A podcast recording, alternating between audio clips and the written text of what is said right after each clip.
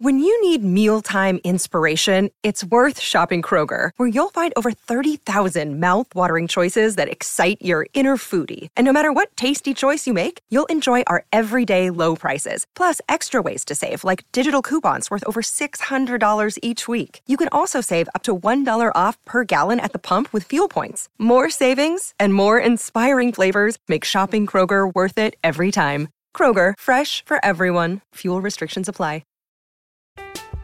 I'm Alex Rodriguez. And I'm Jason Kelly. From Bloomberg, this is The Deal. Each week, you'll hear us in conversation with business icons. This show will explore deal-making across sports, media, and entertainment.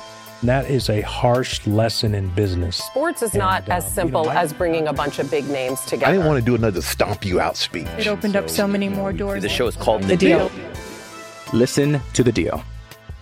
Listen to The Deal on Spotify.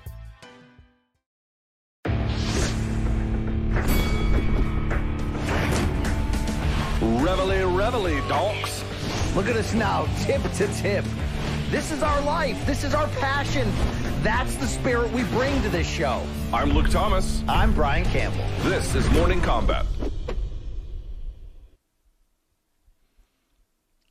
It's the end of the year as we know it, and I feel fine. Hello, everyone. It is whatever fucking episode it is of Morning Combat. Today is the day. It's the last episode.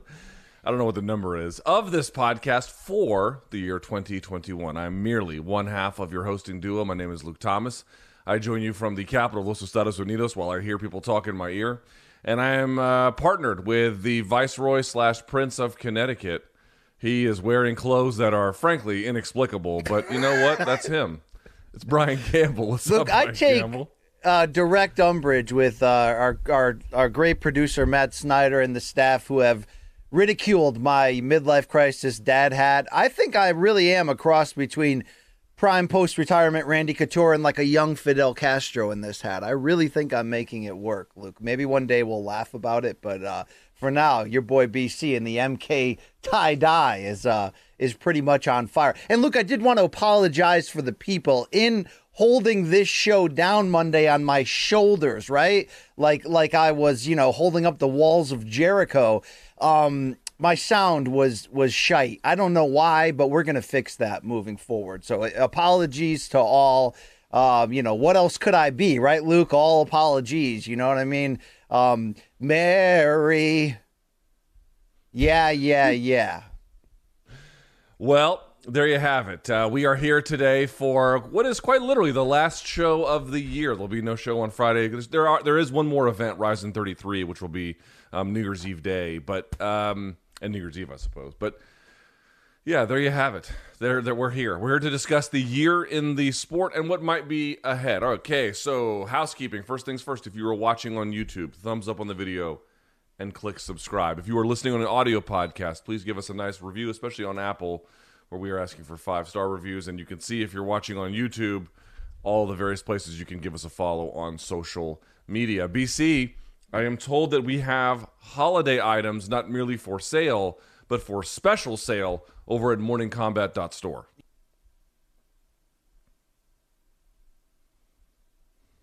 Hollywood. Our holiday line of tip. Head on over to our website right now, because these supplies, they're not going to last. They need to go as the camera shifts to Luke for no reason.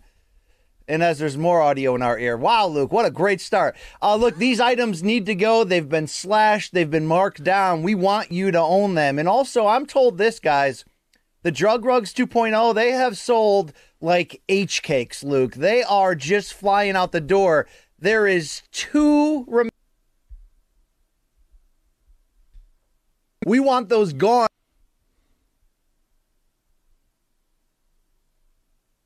Apparently, I'm cutting out. Luke, can you hear me at all? I don't know. So your voice is fine, but your screen keeps freezing. There you go. It's better now. Did you? You got that McDonald's Wi-Fi? Where are you doing? I mean, an award-winning show like ours, Luke, you'd wonder why we still have so many college AV club issues going on right now. Great stuff here. All right. Well, there you have it. So you can go to the store. You can get holiday items on sale. until they're gone until next year, which is underwear, sweaters, beanies on sale, all for a limited time. And as he mentioned, the drug rugs are almost gone. Quite literally a handful or less left. So if you are going to get a drug rug, literally now is the time. All right. You know, people are as well. You know, people are, sorry to interrupt. People are sending me pics of other people wearing random drug rugs, like around the country. Like Oteil Burbridge, our friend from Dead & Company, was at Walmart and he saw a guy with it. He snaps a picture and texts me. He's like, thought of you today. Luke, it's becoming a thing, you know? I mean, even if you look back at documentary #1 from Morning Combat, our sound guy Nolan, you know, the guy with the power crystals, Luke? Mm-hmm. Even he was rocking a drug rug before it was cool again. So, you know, it's a revolution that I would love to be the face of. Okay. All right. There's a bug on my motherfucking desk. That's weird. Yeah. I'm gonna kill his ass. Why don't you clean up your house before talking about anybody else, Luke? Okay. Yeah, that's what I'm doing. I just killed this motherfucking bug. Okay. So there's that as well, BC. Showtime.com for a 30-day free trial. If you like it, you can keep it. If not, you can bounce. That's up to you. And BC, I didn't really ask you this. How was your Christmas, and what do you have planned for New Year's?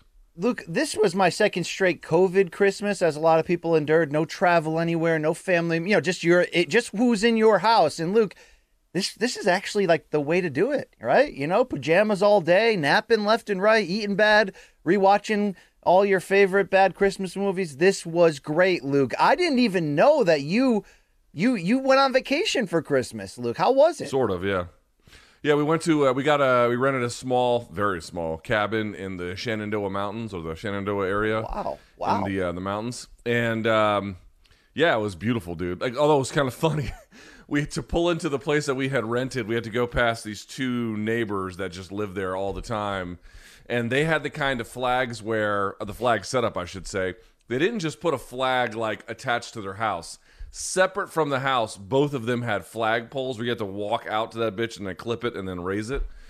And then one of them had the American flag and then the Dixie flag, which is, you know, whatever. It is what it is. Their motto is "Don't tread on me," Luke, okay? Yeah, I know. It's like, dude, no one is coming for you out here. Let me just explain that to you. Don't you worry. The liberals from the city with their mochaccinos, they ain't coming here to take this shit from you. But the other neighbor... He had the same situation. He had the flagpole separate from the house where you had to go there and raise it. He had the Confederate flag, and then under that flag, he had the Punisher mask that was highlighted the colors of the American flag, but it was only inside the mask, and then two M16s behind it. You think they were... They probably were on the run from January 6th. You know what I'm saying? I was going to say hiding out in the hills. I was going to say next Thursday, Luke, you can probably go back to that house and loot it for all its chemical weapons, but while they are out on the steps. Yes, thank you. So anyway, it was nice to get the mountain air was beautiful, and getting away from the city is always great. But I'm actually happy Luke, to be back. And I'm the father of a 2-year-old, so to answer the other question, by the way, I don't have any plans for New Year's, because how could I? Yeah, it's COVID Christmas again. I'm going to spend New Year's watching many balls drop in my house. Luke, Tuki, your lovely daughter, did she, you know, this is what it's about the kids, Luke. Like Wu-Tang, Christmas is for the children at the end of the day. Did she have a dream Christmas? I don't even know if you, Luke, you don't, do you even celebrate Christmas, Luke? You don't believe in any, you don't even believe in yourself. Why would I not celebrate Christmas? What would be the reasoning there? I don't know. It's a pagan holiday. It's kind of in the name, Luke, okay? You know what I mean? It's just, you know, sorry. I ignore that part. I don't give a shit about that part. But, Merry Xmas, Luke, to you, just to say. No, we celebrate. My wife is a little bit more religious than me. Like, they are Catholic. They did get baptized. It's a thing. Tuki has to get baptized when she goes back to Colombia next time, so it's a whole thing, but... she had a great Christmas. First of all, Encanto, which we had seen in the theaters, came out on Disney+. Pop quiz, what have I watched more, Volk versus Max 2 or Encanto on streaming? I gotta tell you, Encanto's in the lead by a country fucking mile at this point. I love that every conversation of you and I devolves to, hey, BC, have you seen that insert Latin-based Disney animated movie? And me going, no, Luke. And you're like, well, that's the biggest hit in my house. I'm in a space where I have to watch a lot of Disney+, whether it's Latin images or otherwise. But so that was great. And, dude, she cleaned up. She fucking cleaned up. We got her. Do you know what a balance bike is? No. A balance bike is, so when we were kids, how'd you come up? You went tricycle, training wheels, bike. That was the sort of standard. Yeah. A balance bike has what? No pedals, and you just use your feet to keep yourself up? Yeah, that's exactly right. Apparently, it's supposed to be better for you than training wheels, as they say, in terms of development. So we had to fall face first on the pavement without helmets. That's what the early 80s were like for us, Luke. You know? That's exactly right. Dude, all the playgrounds now, the ground itself is all soft and shit. Yeah. I'm like, dude, this was not like this when I was a kid. Let me just explain that to you. But then the larger point beyond that was we got our bunch of Barbies. We got our bunch of Encanto stuff. We got her books. I mean, she cleaned up. Don't worry about old Tukes. She was, and she's at the park right now, so she's money. All right. Splash pads galore for young Tukey. Look, at this point, our MMA fans are probably longing for some Jake Paul talk just to get us into the show. We can sort of skip that. We're gonna have a semi-normal show. We will do fan subs today. We will do, by the way, morningcombat@gmail.com. We will do dead wrongs today. But we want to start with a little bit different. This is the last show of the year. BC, I'm going to call a bit of an audible, if I may. I want to talk about MMA in 2022. I want to talk about boxing in 2022. And I want to talk about them in this year as well. But before we do that, dude, it has been a great year for this show. Like, honestly, one of the more rewarding career years I've had since I got into MMA. And I don't know that I was necessarily expecting it to go the way it did. It just did. So, BC, what was your favorite MK moment from the past year? I mean, I could easily say the upset bid to win that great award there, the World MMA Awards Best MMA Programming. Great moment. But, Luke, it was Conor Dustin 3 weekend in July, Las Vegas, in our live show. And if you recall, Luke, as I know you do, it wasn't like we had, 5,000 people watching us live at the Park MGM, but we did a live show there. And we had, 50, 100 people. And it was just, an explosion of love. It was us giveth, them receiveth, and then in return, back the other way. We drank out of a shoe. We spun a wheel. We went nuts. That was sort of a organic, wholesome, joyful connection moment. We got to meet Damien the Donk from the 209 shout out. And by the way, Damien just created and put out on YouTube. You can look for it.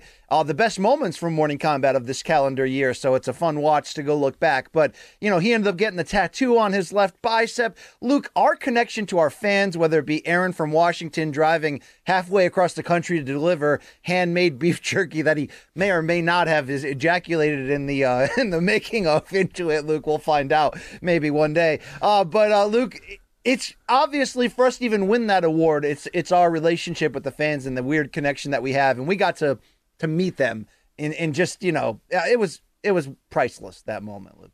Yeah, I would agree. I think that's my number one moment. And not just that, it was so great. And, there was a lot we didn't do in that trip. We didn't broadcast to the house. It was our first time doing that kind of thing. I feel like subsequent ones could be even bigger and better. So, to me, it wasn't just a great moment. It was one that was like, dude, we can do this again and better. Yeah. So I was pretty excited about that. I'll have my people call yours. We can do this every weekend. Yeah. I'm fired up, Luke.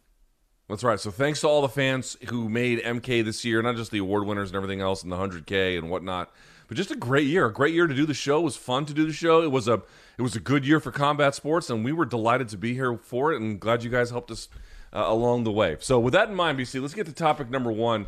Let's talk 2022 MMA predictions. Now, of course, we're just kind of guessing here, but this is the way that I want you to think about it. Something probably has been happening maybe this year, maybe even prior to this year, but kind of set in motion this year that we're going to see the fruits of that bear out in 2022. What would that be in mixed martial arts for you? For me, I'm going to be really straight up and honest, and I know we're going to get into the whole Francis Ngannou beef with the UFC a little bit later in the show and the updates on that. But, Luke, there's two things happening at once, and it's not only a trend to look out for 2022. To me, it's also, if you ask me, what's the prevailing storyline from MMA in 2021? It's these two ships that are about to collide. On one side, UFC had its most incredible year, both financially and really in terms of being consistently spectacular. This year was incredible. Big fights, great matchups, great results, huge upsets. Every weekend almost, it felt like something was happening. UFC could not be more mainstream, crossing over. I mean, this ESPN deal for you know, in terms of its relevance, and it's in everyone's I mean, it is just, Luke, maybe the fruits of Dana being so aggressive in 2020 during the pandemic was that it created this new fan base that's hungry and on fire. To be an MMA fan, you could not have been in a better calendar year, even though I've got much love for 2016. A lot of people have some love for the early Brock Lesnar rise or the Ronda Rousey rise. There's been some great years, but this year felt like as good as it can get. And I think that's about to collide with those storm clouds that are coming. As the great Sam Cooke once said, Luke, a change is going to come. You're seeing it in Ngannou, in the stance Ngannou's taken. John Jones hasn't fought in 2 years as he's taking a stand. Luke, we have speculated and argued and whatever for a long time that the control UFC has over the fighters and the matchmaking, it's the reason why this sport and this promotion is so great. The best always face the best, no matter what.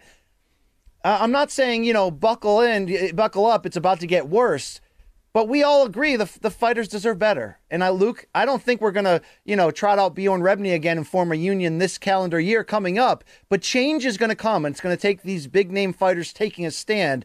So I don't want to be the guys, you know, screaming doom and gloom is coming. But I think we're about to enter a really transformative calendar year, and I think the trend will emerge that more fighters will take a public stance, whether that's for more money, or more control over their matchmaking or their contract or whatever. It's coming, Luke, and it's going to be interesting to see the fallout, both short-term and long-term for that. Because if I'm being honest, I don't want it to change because I love what the sport gives me, but I can't sit here and watch these incredible athletes who are the reason why this sport is so great not get what they deserve at the end of the day. Are there big names that you're really keeping your eye on for who might leave the UFC in 2022? And here's what I mean. Your point is correct, right? Like, if there's going to be a change in the court case or legislation, it won't happen next year. Maybe things get set in motion next year, but it won't happen. So there's going to be something else that might happen in the short run. Do you think, not that there's a grand exodus from the UFC, because I don't think you're predicting that, but there might be some big names who leave. Who would you put at the front of the list of, like, high probability, big name exits next year? Well, obviously Ngannou's situation has to be first, front, and foremost, because Dana White's openly saying, look, if you don't want to fight here, go. And, you know, he's got a big fight coming up, a title fight against Cyril Gane. And, you know, we know the situation about how contracts can get draconianly extended for seemingly no reason or nothing. What, you win a championship or you turn down a fight, suddenly your contract's been extended. But, Luke, look, Nate Diaz is a big character to watch as well. Even if he doesn't potentially leave for these reasons, he's also a big name free agent. You wonder if we are starting a trend where guys are working down to the end of their contract. I think Sugar Sean O'Malley is a guy to watch who at times in the past year has spoke openly about wondering what his value is on the open market. And we've questioned, you know, is he just kind of playing out the string here to sort of test that? I just think, Luke, we're heading into an area where guys are going to find out what their value truly is. And inevitably, it's going to take some leaving for some change to happen. And, you know, you can always say, look, there's a reason why Dana White, when asked about fighter pay, he always shits on it or says it's not a real thing. They can keep going. They can lose 4 or 5 stars, Luke, and keep going. Mm-hmm. But I'm certainly taking a look, whether it be Ngannou, John Jones, Nate Diaz, or whoever follows after that, who are going to be the ones that have very small amounts of leverage left that are going to try to use it, and what kind of change can we create? Because we always say, okay, what's the change going to be? Oh, it's going to be a big union. It's going to be a big work stoppage. It doesn't actually have to be that. It could be some sort of middle ground in between in which the promotion bends a little bit and the fighters accept it and we keep moving. But do you have a specific name, Luke, that you think could really upset the free agent market by making one of these crossovers? I definitely feel like the Francis Ngannou situation is key to watch, because here's the thing. I actually favor Cyril Gane to win. So that would mean that if that's true, and again, you know, we all know Francis can go in there and put anyone's lights out at a moment's notice, but let's say for a second that he loses. That's an interesting moment in time, because you know, one would love to have him, Bellator would love to have him, PFL would love to have him in some kind of capacity or another. The question is whether or not they can afford him. Like, one of the things that fighters keep coming back to is they'll actually fight out their contract, they'll get to the end of it, and then they'll realize, not always, but often, that, yeah, I may want to go to another promoter, but I'm not going to make nearly the same amount of money as I am if I stay in the UFC. Now, I don't know exactly what Francis's situation is and how that could work out. His situation could be very, very different, but it's going to be interesting. Can Bellator pay Francis what he wants competing in Bellator? It's going to be really, I don't know the answer to that, frankly. I'm a little skeptical, but we'll see. Nate Diaz is the other one. Those two are the ones that I've really got my eye on to see exactly what happens, because Nate Diaz kind of feeds into my point. Also, I would say that, like, this idea that, like, you know, John Jones is definitely going to fight in 2022. I mean, I think it's not like he's getting arrested every day or something, but, you know, he got arrested last year. He got arrested this year. The idea that he's just going to inevitably make it to the cage. Again, like, there's just a lot of questions about where exactly he's headed and all this. But Luke, can you address the John Jones elephant in the room? I don't tend to subscribe to this, but I get enough DMs of people saying, BC, when are you guys going to talk about this? That he's coming up on 2 years out of the game. Yeah. Could that be a silent USADA suspension because of their rule change in which they don't have to publicly tell us? Could be. Certainly could be. There's been a few of these 2-year suspensions that we were like, where is this guy? And nothing got announced. Hard to say, but I will say this, and I keep bringing this up. And dude, there's this, like, this real expectation that 2022 will be just like, you know, whatever, what, 2017 for John Jones. Just pick right back up where he left off. And certainly a talent as prodigious as his, that's nothing you could sneeze at. I cannot dismiss that and say that that's wrong. But dude, there's just a lot of, like, dude, the fight game in 2 years moves fast, and John was very much ahead of the ball game for many years, maybe even still, but I think the game is definitely a lot different than it used to be, and I'm curious to see exactly how that plays out. Assuming I agree, before you transition out of this first point about fighter pay and the fallout of that, as much as we don't want to talk about crossover celebrity boxing, and you know, we're, you and I, even, I do a little bit. I do. Well, you and I are even a little tired of it. It does have the potential, even though it's a bubble and we all expect the bubble to pop because historically it has. You do have to wonder, Luke, in 2022, how much this could play a part in UFC fighter leverage and all of that. Because, look, there's a bold prediction to make here if Jake Paul, for example, can keep luring MMA names and knocking them out. Will it get to a point that Dana White either wants to buy in or wants to try to send a fighter over to put an end to it, or maybe that's all just ridiculous speculation, he doesn't care? Either way, that could play a role in giving, because look, if Nate Diaz becomes a free agent, it's not that we expect him to go to Bellator or PFL tomorrow, we expect him to go to boxing and cash in, right? Because as long as that is still offering a career-level payday to these guys, it's going to be an allure to try to either get out of their deal or have some middle ground in which Dana White says, okay, I don't want to lose you guys, but I'll give you wiggle room to do one per year. Or if you're a big enough star to demand a Jake Paul fight, I'll co-promote you. You know what I mean? I wonder if some type of change in that area is coming, or if the bubble bursts before we even get there.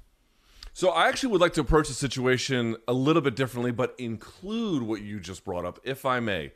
My big 2022 prediction for MMA, and this could work both ways, but I will give a separate one for boxing. You know, BC, when we started this program, I remember sitting down with Showtime and they were asking me, like, how do you feel about covering boxing? And you know the story. I used to. I, of course, before MMA Fighting was purchased from AOL and brought over to SB Nation, I actually did a fair amount of boxing coverage, but then got away from it all those years as an editor because I simply did not have the time. So I was actually happy to go back to it. But I bring it up to say I thought that it would just be two different things that I covered at the same time or something. And it actually turned out that's really not the case. This is actually a really good time to do what you and I are doing, which is to cover both sports. Why? My prediction for MMA, and it's for boxing too, but I'm going to look at it from the MMA side of things, is that MMA and boxing are going to bleed together in a lot of different, unique, and interesting ways. Let me give you an example. And it's already been happening, but I mean, it's going to really ramp up.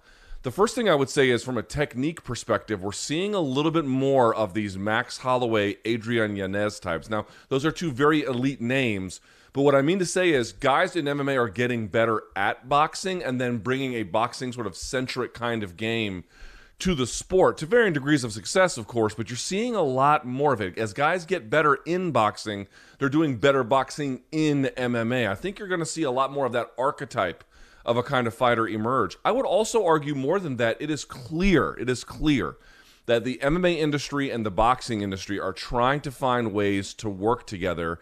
And in 2021, some of that might have worked, where, you know, you don't have the firmament exactly of boxing, although a little bit with Jake Paul versus, you know, whoever he's fighting. But, you know, even like Kubrat Pulev doing this kind of Triller Triad thing where they're trying to accommodate some middle ground space where you can make it all work. When we grew up, there was massive distance between boxing and MMA. When I say grew up, I mean like junior reporters or whatever. They were not connected at all, and there was grand hostility. And a lot of that is still around. But I think what you're going to see is that trend accelerate even more in 2022. And some things are going to work. Some things are going to die off. Some things might work halfway. There's going to be a lot of experimentation, BC. There's going to be a lot of trial and error. But I do think that this thing that you've been seeing this past year, that's only going to continue into 2022. Luke, I want to ask you about this trend, whether we see it coming. For all we talk about fighter pay and what guys deserve and have versus have not, we're also starting to see a little bit of guys taking control of their own situation and retiring on their own terms, or at least threatening to. From Khabib late last year, although it didn't become official until early this year because of that ridiculous Dana White soap opera of courting him, to Cejudo, to now we're talking about Kamaru Usman. You know, how many more fights will he have? You know, is Amanda Nunes dialed in to want to keep doing this? You just had Khabib yesterday or whatever on a press conference speaking in Russian, trying to explain Dustin Poirier's loss to Oliveira as maybe, you know, this guy made a ton of money and then changed and doesn't have that same hunger. Do you think it's going to become a trend here, not for guys to hang on too long, which has become the norm, but for guys to finally become that have, right? I think the UFC is so successful in the financial model they have right now because there's so little haves. We don't report their full income because of how UFC keeps everything secretive. And none of them really complain outside of like a John Jones or Ngannou because they finally get to that point, Luke, and they're like, I ain't rocking the boat. I want to take my couple million. I want to finally, you know, buy my vacation home and set myself up. Yet once they get there finally, I'm wondering if we're going to start to see a trend of them looking at the overall equation and saying, what am I going to gain from taking on extra damage and playing out the twilight of my career? What if I can walk away now with everything intact and, you know, transition my money into investments in the business world? Do you see that as a future trend or just a couple, you know, aberrations linked together? Fighters are copycats of each other. I do expect you'll see some more of that, but not in the same way. Like Nate Diaz did that for, 3 years or something, where he was like, fuck this, I'm out, I'm not doing this anymore. But he was never kind of fully all the way out, just sat around. And now he's trying to find another payday outside of, or maybe we'll see, trying to find another payday outside of MMA. Again, I don't know that that's, we'll have to see how that goes exactly. But trend, no. Couple of times where it could happen, absolutely. You're right to point out, and I made this point before, I don't talk to managers all that often, but every time I talk to someone who's got a UFC champion in their stable, they can't tell me more that person wants to fight like 3-4 more times and get the fuck out, you know? So I think you're right to like worry about it, but at the same time, there's not many of those people, and without the UFC, not many of them have that ability to do that Nate Diaz pivot. You know, they're going to be limited. So yeah, you'll see some, not a trend. Look, not a lot. Yeah, to be fair, very few in any combat sport have a successful transition out of it, which leads so many of them back into the game when they shouldn't be. So that I don't see that trend changing per se. But Luke, what about this trend in 2022, that if you're looking to do that experiment, which we're not, most shows do, okay, let's go division by division and guess who's going to be the UFC champion at the end of 2022. Would it be fair to go up and down the rankings and just pick out the highest rated Schmesh Factory alumni and basically say it's already a trend, but it's really going to hit home and hit hard in 2022, that if you're from the Caucasus region, you're probably going to raise a title across any MMA major organization? Yeah, I mean, as it stands today, the only UFC fighter even remotely from even close to that area would be what? Valentina Shevchenko, the only UFC champion. And even then, she's not from there. She's from Kyrgyzstan, which is, you know, not far or something, you know, another Soviet satellite state previously. That's all you've got. Like that, there's not a lot of them. But as you have pointed out, and as I have pointed out, Bellator's got Usman Nurmagomedov, Magomedov. Certainly in PFL, Magomed Karamov. In the UFC, you can shake. I mean, Islam Makhachev. This might be his big breakout year in 20. I mean, you can. I mean, don't forget Vadim Nemkov, Yaroslav Amosov. If we're going to include Greater Ukraine and Russia into the whole, yeah, mix, but they're a little. I mean, you know, those guys from the Smash Factory, they're all Muslim usually. I mean, the Caucasus Mountains obviously are, you know, Georgia's going to have some say over that, and they're Christian, but you get the idea. Like, you know, Nemkov is a little bit more established and from a different part of Russia, but that unique stretch of land there, they've got so many guys in so many organizations ready to take over. I think you're right. In 2022, you're going to see a fuck ton. And look, you could argue it was kind of like that with Brazil at the end of the aughts, correct? It was sort of like, you know, how many divisions can we get a Brazilian champion in? I mean, Brazil used to be, if not the most dominant force in MMA, and certainly, I mean, it was NHB back then, but even then, at worst, #2 or something. And now it's still, you know, a perennial powerhouse, but not in the same way. They've certainly made some more room, as you've indicated, for the Smash Factory. Now, BC, somebody asked me, and I don't know how to answer this question very, very candidly, or at least very easily, I should say, which is, what champions face the biggest test in MMA in terms of their future? You would point someone like Sergio Pettis, given the nature of his win over Kyoji Horiguchi. But, you know, even looking at the UFC champions, dude, I mean, I'm not saying that all of them are going to lose, especially Valentina Shevchenko. She'll probably be here at the same spot a year from now. But, dude, it is perilous for everybody. It is perilous at flyweight for Brandon. Bantamweight, do I expect Aljamain Sterling to be the champion in a year's time? I don't. Volkanovski's probably got another showdown with Max he's going to have to answer for. Charles Oliveira, I mean, he's great, but come on, it's lightweight. Usman, that's a little bit different situation. We'll see what happens with him. I love Israel Adesanya perhaps more than anyone else, but I can recognize that there are some fucking contenders in that division. He's got to fight Robert Whittaker again. Glover Teixeira, God bless him, the king of Connecticut, but he's 42. Francis has this mutant in Cyril Gane he has to fight, who's just a fucking beast. And then, you know, Rose Namajunas is in maybe the toughest division in all of women's MMA. Like, BC, they're all up for grabs, are they not? Yeah, Juliana Pena as well, following that upset. Yeah, right. Look, parity is incredible at the moment, and if there's a trend I'm looking for, I don't know if it's a trend, but Luke, there's so many people that are in and around the category of elite. Maybe some of them we consider them sub-elite, so that when they figure it out and go on a run like Charles Oliveira has, it blows our mind. We're like, okay, we knew he had that potential. I just didn't expect to see it. I think you have to, it's hard to identify in the crowd who's next to do that. But if there's a trend in anything, it's someone sort of hitting that early 30s, having already learned from lessons and defeats and figuring out their right weight class and then going on a run. It's as hard maybe as it has ever been to have the type of title defense reigns that go down in the history books, the GSPs, the Anderson Silvas, the John Jones, and until just now at bantamweight, Amanda Nunes. It's really hard to do that. What Usman's trying to do, what Adesanya's trying to do, it's killer after killer every single fight. I think, Luke, we're seeing the full, in this era, evolution of, you know, people growing up not as specialists, but as complete mixed martial artists and figuring out through the early parts of their career, you know, how to fix their stamina, how to fix their mindset. And it is kill or be killed in there. And it creates great parity. It's always fun to bet on an underdog in a UFC title fight because, boy, do they cash in, Luke. And, who will face the toughest challenge as a champion? You got about 8 answers that'll answer that. Everybody will be, Luke. And maybe that's what is part of what makes the sport so great right now. I mean, that you know, we love when somebody goes on a reign. We love when there's a superstar. But I love when I tune in there and I don't know what's going to happen next. And you can argue we don't see that enough in boxing, so that the moments that when we do, when we can say, no, guys, this is a true 50-50 pay-per-view fight, which seems to be rare, I feel like we get that every week in MMA. I think that's absolutely right. So let's wrap up on the MMA side of things with this, BC. We're looking ahead to 2022, but let's look back one time. When you think about big storylines that impacted, what is the story of MMA in 2021, I guess is what I would ask. Yeah, aside from the business thing that we pointed out earlier, look, Conor McGregor fought twice for the first calendar year in 5 years, and he lost both.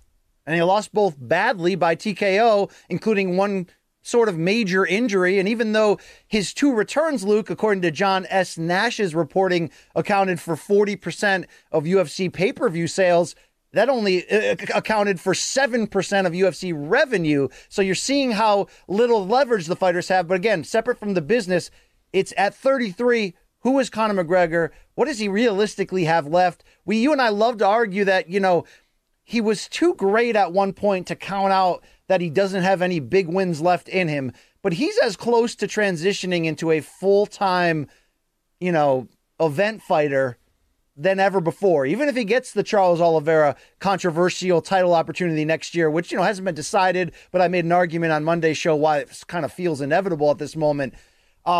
You're watching, Luke, the greatest, you know, the greatest box office fighter in this sport's history hit a really uncertain crossroads as we enter the new year. No doubt about it. I echo that completely. But I still think that the story of 2021 in MMA beyond just that is, and you kind of alluded to it several times at this point. We've talked about it several times. We'll just wrap it up here. Like, dude, that was a great year, not just for UFC, although it was certainly a great year for them. I feel like Bellator had some ups and downs, but they had some big wins, certainly along the way. The arrival of AJ McKee and the way he has done. Sergio Pettis was a great signing for them, it turns out. Getting Kyoji Horiguchi back, it's one fight, I understand, but it's relevant for them. They're going to have that bantamweight tourney that they set up. Like, they had a lot of decent moments in the year. And PFL, this is arguably PFL's best year ever. It's not arguable. It's not arguable, Luke. It is by far their best year ever. Now, one did take a bit of a backseat. It's hard to know exactly why. They did raise a bunch of money recently, over $150 million, but because of COVID... Well, your boy Shatri is the same. He seems to be too worried about that reality show, Luke. Okay, I mean, it's cool. I know people. They added us in the comments of one of his like stupid ass posts about like, oh, the Apprentice net is coming to Netflix. Like five motherfuckers are gonna watch this, but okay, neither here nor there. People tagged us in there being like, hey, you guys were clowning him. Look at him now. I'm like, yeah, look at him now doing this doofus shit. Who wants to be Chatri's assistant? How about who wants to make big fights in the U.S., which is what they sort of promised entering last year, Luke. Right, which is what they tried. Remember, they had those fights on TNT, and they fucking bombed because they... Well, they had them 4 weeks in a row and then never again, right? So they have no footprint here, which is why it's hard to do business here in that way. But in any case, we'll see what happens with them in 2022. I do like their product. When it works really well. And they had some wins themselves. They have obviously had Buchecha make a big debut for them. I think he'll be a big fixture for them next year and whatnot. So they got some things to look forward to. How about Arjan Bular representing the spirit of your home nation, Luke? That's right. Now in a clash with one because they don't want to sign him to a new deal, or they do and not under the terms he's asking. So they're like, fuck it, let's just create an interim belt because fuck our champion, right? So hey, they did that in the UFC over the summer with Cyril Gane. I remember that, Luke. Yeah. Yeah, exactly. The playbook is pretty similar team to team. All right, BC, let's go to topic 2. Same kind of discussion, but let's have it around boxing a little bit here. So first question, what was something that was happening in 2021 that you fully expect to become a big story in 2022? Well, you know, the continued success of this heavyweight renaissance, which really wasn't exclusive to last year, of this year, although this calendar year we got a Fury Wilder 3 that exceeded our expectations by leaps and bounds, even with Fury Anthony Joshua falling apart due to typical boxing bullshit. And then we also got Joshua getting upset by Alexander Usyk. This heavyweight division, Luke, which, you know, can never be overstated, how important the gateway drug of big-time heavyweight boxing is to boxing's crossover mainstream appeal. We're in a pretty damn good spot entering the new year with talks of AJ Usyk 2 coming our way, with Tyson Fury trying to negotiate with Dillian White, although those seem to be falling apart. I think at the very least, though, Luke, we could be looking at 3 to 4 heavyweight fights, which do not include this Saturday's PBC on Fox pay-per-view. More to come on that later. But outside of that, Luke, I think we're going to see 3 to 4 big-time fights. And, Luke, you can't underestimate what that means. I mean, dude, everyone cares when Fury and Wilder, you know, or Joshua and somebody else fighting. It just is what it is. And it seems like the heavyweight division seems to transcend some of the typical pitfalls which prevent big fights from happening between rival networks and rival promoters, because everybody just knows it's such a big deal when you can get two big names and big stars together. And right now we still have a vibrant pool of big names, aggressive fighters, vulnerable fighters. So I love that trend to continue to get us closer to an undisputed champion. Will it happen in 2022? Probably not, Luke, because that's how things work. But we are getting closer, and that's super fun. I think that same trend of guys going outside of their network, going outside of their promotion to make big fights, we get little morsels here and there, Luke. We get little taste. Mm-hmm. We just had Sean Porter against Terrence Crawford on ESPN, which was the same type of setup. It was great. God, we need more of that, Luke. And, you know, can I also bring up pay-per-view in general here, Luke? Is this a... Is this a safe place to do that? I don't know what the final numbers are on this Paul Woodley 2 pay-per-view. You hear rumors that it did not do well. We'll have to see, what Showtime reports and what comes out. But do we have too many pay-per-views in boxing? Yeah. And we have had too many pay-per-views in boxing. Let me ask you, why for many years? For MMA fans who may not know, what is the argument for why boxing? Who don't? I know you don't forget this, but we should say it out loud. When DAZN was introduced to the market, they were like, pay-per-view is dead. This is the whole thing, and even they are getting back at least a little bit into the pay-per-view market. So what happened? Well, look, we celebrate that boxers make more. The top end, but the top. Not only the top end, but really the second half of very good to elite boxers get paid so much more on average than MMA. But what happens, Luke, because of that is, networks can't afford to pay the guys to put them on regular cable TV or put them on national TV. And inevitably, a lot of these fights just to be made have to go to pay-per-view. That's not long-term sustainable for the product. And you and I would never sit here, because we love boxing, and to be fair, we make money off of boxing. We would never sit here and try to hope that the trend goes in the direction of more pay-per-views bombing to be less of them. We would never do that. But I wonder how sustainable in the long term having so many pay-per-views, especially fights that, let's be fair, Luke, are not pay-per-view level. Is Luis Ortiz against Charles Martin on January 1st pay-per-view level? No. Was Andy Ruiz versus Chris Areola? No. I mean, you can argue, when fighters get to a certain star level, they really can't fight on anything but pay-per-view because of what I just talked about, how much money they demand. And I guess we're sort of accustomed as fight fans that's just what happens. In the UFC every month, you got to pay for a pay-per-view. It's just it's what it is. It's the model. But I hope a trend changes and turns that, look, we've got a problem in boxing on pay-per-view. Not only are the undercards just not on the level of a UFC, so maybe the top guys aren't getting paid, but UFC pay-per-views are pretty loaded from top to bottom. I want to see more care and concern for the customer in 2022, and that's across all networks, to just say, look, I get that the pay-per-view seems the easiest way to try to make this fight happen, but how much are we hurting the sport long-term, especially in the era, Luke, where we can't lie and turn away from it. It's easier to illegally stream a pay-per-view than ever, ever, ever before. Mm. How much longer can this go on, putting fights on that really don't meet that level? The market will dictate it, and I'm not cheering for people to stop buying them so it changes it. But anytime boxing teams to take big steps forward and getting fighters to the mainstream, it can also equally take big steps back by putting fights to the mainstream that either don't deserve to be there or by putting fights on pay-per-view that don't deserve to be there.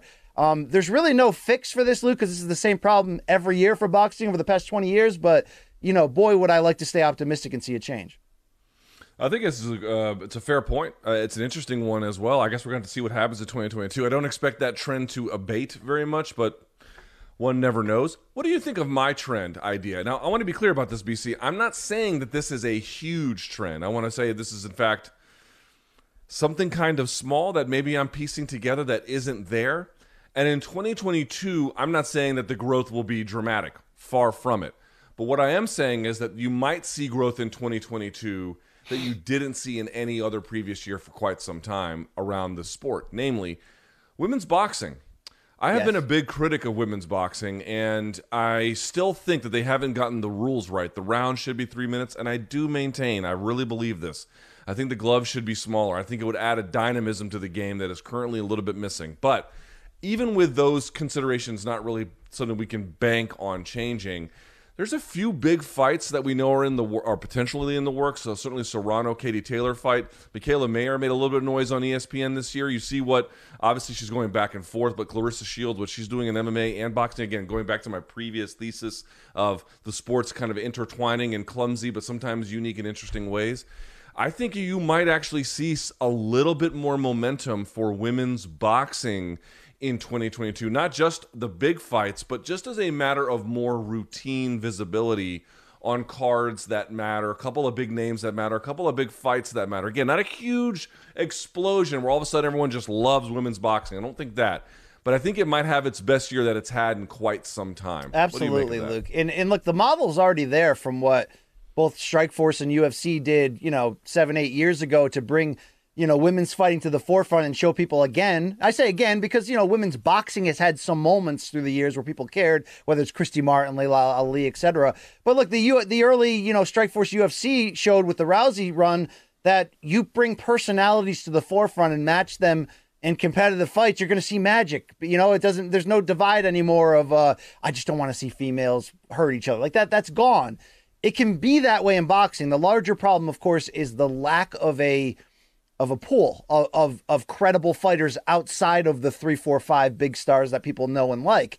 Hopefully, Luke, this generation, which you're hinting at having momentum entering the new calendar year, will start to turn out younger fighters and populate this sport. It was dead for a while. It wasn't on network TV for a while, meaning women's boxing. I think you're right. I would love, what I love most about it, Luke, is that they make, when you finally get great matchups, the fights are exciting as crap. They're great. You know what I mean? I would love if there was one promoter or network or, I mean, you're not going to, what would we all wish for in boxing? Organization. Tough to say that.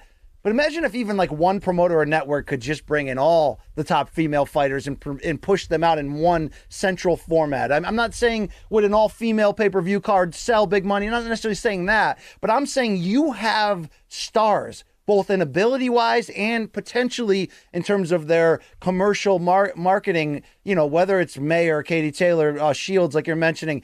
I mean, you know, big-time appeal in a lot of ways. I hope they get what they deserve. Obviously, someone like Amanda Serrano, who has toiled for so long, you know, setting records and doing great things behind the scenes, is getting more of a close-up because of Jake Paul. But we got to make these big fights like Taylor versus Serrano, and we got to put them as much as we can to the masses to get people to realize that there's something here.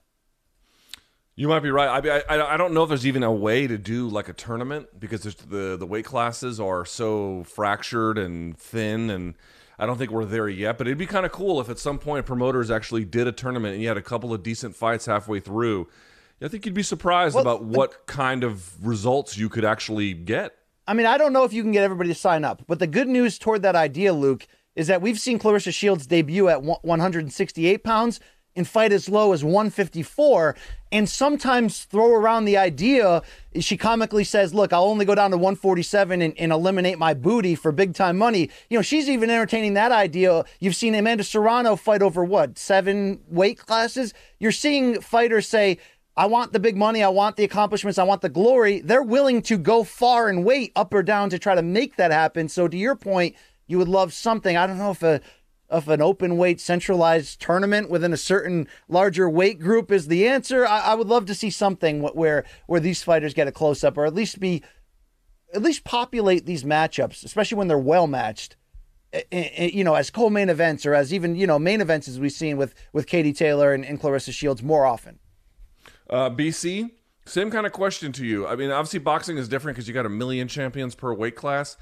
But is there some kind of major established champion you see handing over some belts next year? Yeah, I think to alter that question, as you sort of tease, it's not just which champion could be most in danger. It's more which weight classes should we focus on in 2022 that could have the most amount of excitement. So look, it's always going to be heavyweight and welterweight because that's the glamour division and the money division.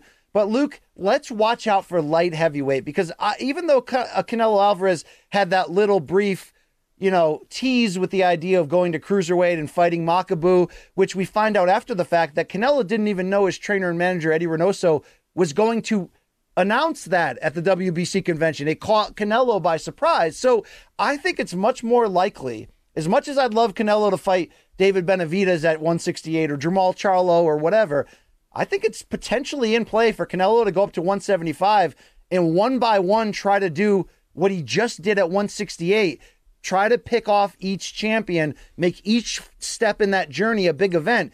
I mean, look, you already know this. There's some good-ass fighters at 175. The champions right now are Joe Smith Jr., who's got big-time power, even if he's a little bit raw, Dimitri Bivol, who's unbeaten and can box circles around people, and obviously, our guy, Artur Beterbiev, who's just a destroyer, although he's aging. If Canelo cleaned out that division of champions, I mean, I don't know how much more praise we can give him. We might have to open mouth kiss him, Luke, just to let him know how much we appreciate him. That division could be one to watch because of Canelo. but so obviously could 135. Who's the champion? Who's going to be under the most pressure this year? George Kambosos Jr., who upset the apple cart to win 3 or 4, depending again upon your stance, of those titles. He's going to, whether it's Devin Haney next or whoever it is, there is an unlimited amount of big-name fighters who are going to be gunning for him. That division's going to be a shit-ton fun to watch, Luke, as is a division Showtime invested a lot in and got big results this calendar year. 122, you can call it junior featherweight. You can call it super bantamweight. You got Stephen Fulton Jr. I don't know if Brandon Figueroa is going to try to stick around for a rematch. You got Danny Roman. You've got the other dude, what's his name? MJ Akhmadaliev, who holds 2 of 4 belts. You've got Aleem. You've got some names here, Luke, of guys that are coming. So those are some tough divisions with big-time players to watch. No doubt about it. I love that answer. Yeah, I think you're right. Also, you know, let's see what happens with Spence and Crawford. We say this every fucking year, it seems like. But now we'll see exactly where if Bud Crawford signs with PBC, who knows? Who knows what could happen there? Lots of different interesting possibilities. How about Errol Spence Jr. fights Yordanis Ugas, which seems to be the 3-belt welterweight unification that both the WBA and the other 2 sanctioning bodies are angling towards. Let's say Terrence Crawford does sign with the PBC and makes a title defense in the first quarter against, you name it. Let's get creative. Whoever. Could we see Spence Crawford at the end of the year, provided Bud goes to the PBC for all 4 belts, Luke, if they all get there? I'll say this, BC. I'll say this. I'll say this. If Crawford signs with PBC, I don't think Crawford versus Spence would be next, but I do think you would get it by the end of the year. The question is, what is he going to do? And I will say this. If he doesn't sign with PBC and signs wherever the fuck, I think the chance of seeing it are 0 at that point. At that point, I would write it off completely. So. Luke, I would like to see the Charlo brothers have big years. I would like to find out how great they are. I think both had a little bit of a stumble in 2022. Now, look, Jermell fought Brian Castaño to an incredibly all-action draw. It was so fun. They're going to rematch early this year. I can't wait to see it. You know, Castaño's in play for that one, of course. And Jermall Charlo at middleweight had that very tough title defense in which he looked very human. Whether it's Jermall getting Triple G or Andrade or, you know, Canelo for that matter, or Benavidez, I would love to, you know, that he'd have to move up to 168 for most of those. I'd love to see both really find out in their early 30s here who they are, and we can find out for sure whether they are legitimately pound for pound great fighters or whether they're, you know, not on that level. I think both have been marketable at times, and both really have yet to put it all together on the highest platform. I hope they get that chance. Yeah, no doubt about it. Going back to Crawford very quickly, I think he's 34, if memory serves. So that is the age that Michael Chandler was when he switched from Bellator to UFC. I mean to say, definitely by no means done, but if you're going to have big fights that really matter, it's this next career chapter where they have to happen. Otherwise, they're essentially not going to, or otherwise happen at a time when they're meaningless. So, Luke, I want to ask you final predictions here. Where will Jake Paul be to close 2022? Quickly, because people don't want to go long on this, but quickly. Yeah, I think it really depends on what kind of, I won't say enemies, what kind of opponents he can get.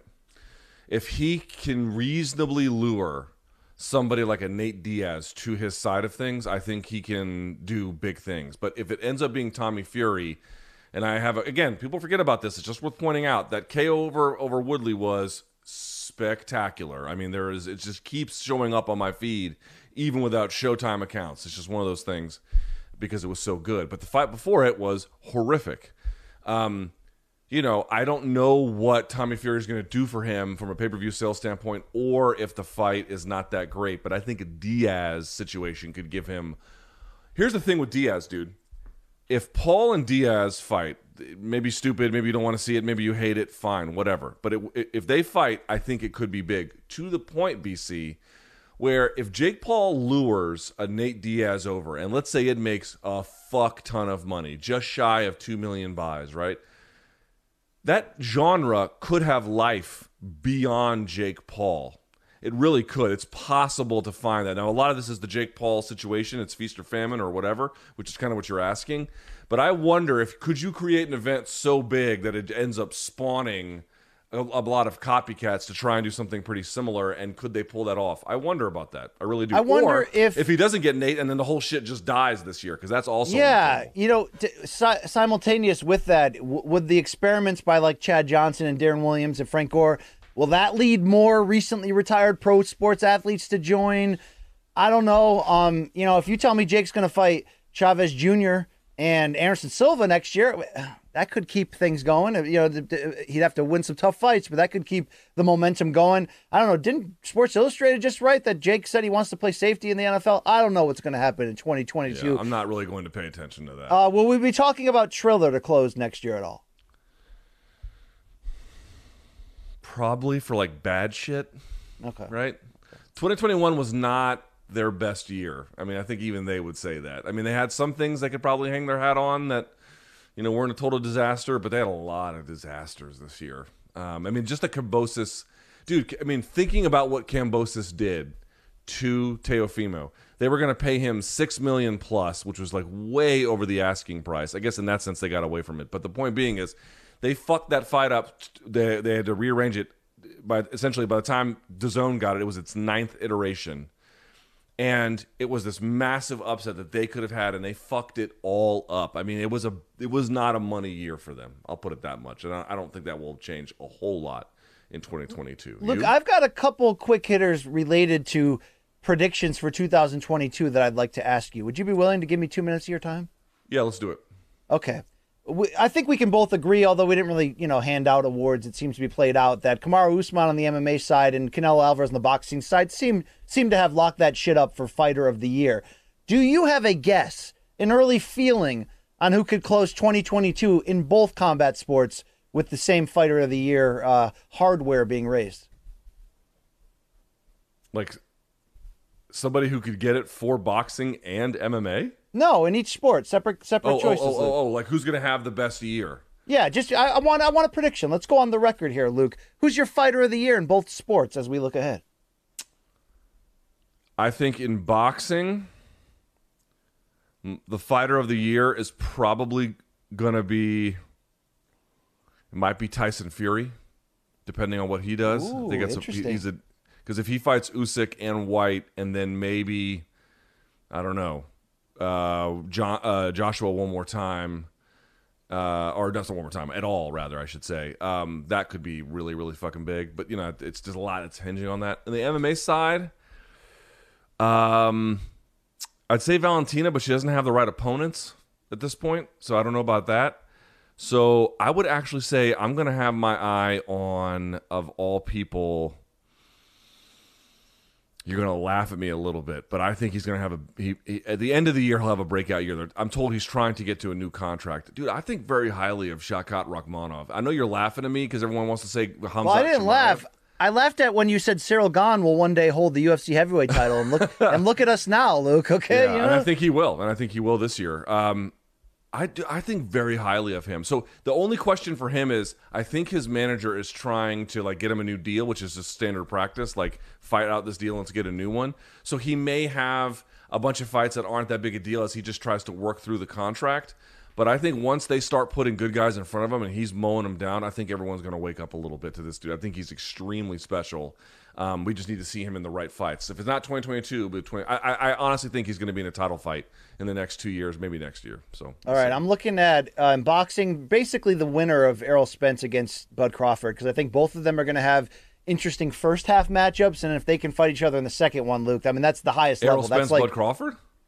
Yeah, I mean I think that's number 3 versus 4 on the pound for pound rankings, or two versus three. I mean, look, you win that, you know, and get 2 total wins, you're the Fighter of the Year. Also, obviously, Gervonta Davis, if he can continue, Luke, to keep, you know, matching up and really try to take on big opportunities. Maybe he goes to 140. Maybe he can crash this party of big names at 135 and lure Ryan Garcia. I'd love to see that development. He's in play. MMA's wild. It's hard to predict, but as much as you are high on, did you say Rakhmonov, Luke? Shavkat Rakhmonov, yeah. Yeah, Rachmaninoff, is that German? That's a Willy Wonka reference, Luke. I don't even put the 90s. That's a 1970s reference. I'm going to say, in the same regard, Islam Makhachev is coming, Luke. Oh, yes. So, you know, I'll get on board now and say and saying, you know, considering how awesome that division is, if he's going to get to the top of it by the end of next year, he's going to have a Fighter of the Year worthy resume to have done that to get there. So be on the lookout for that. You know, do you have any MK predictions for 2022, Luke? I think we went on the road a lot this past year. I think we'll go... I think we're going to bring that desk to more places next year. I'm pretty confident about that. And I really, this is, you know, I'll say this out loud because this is just what I want. I want our, if we're going to be on the road for Showtime stuff, I want our MK, you know, post-fight show.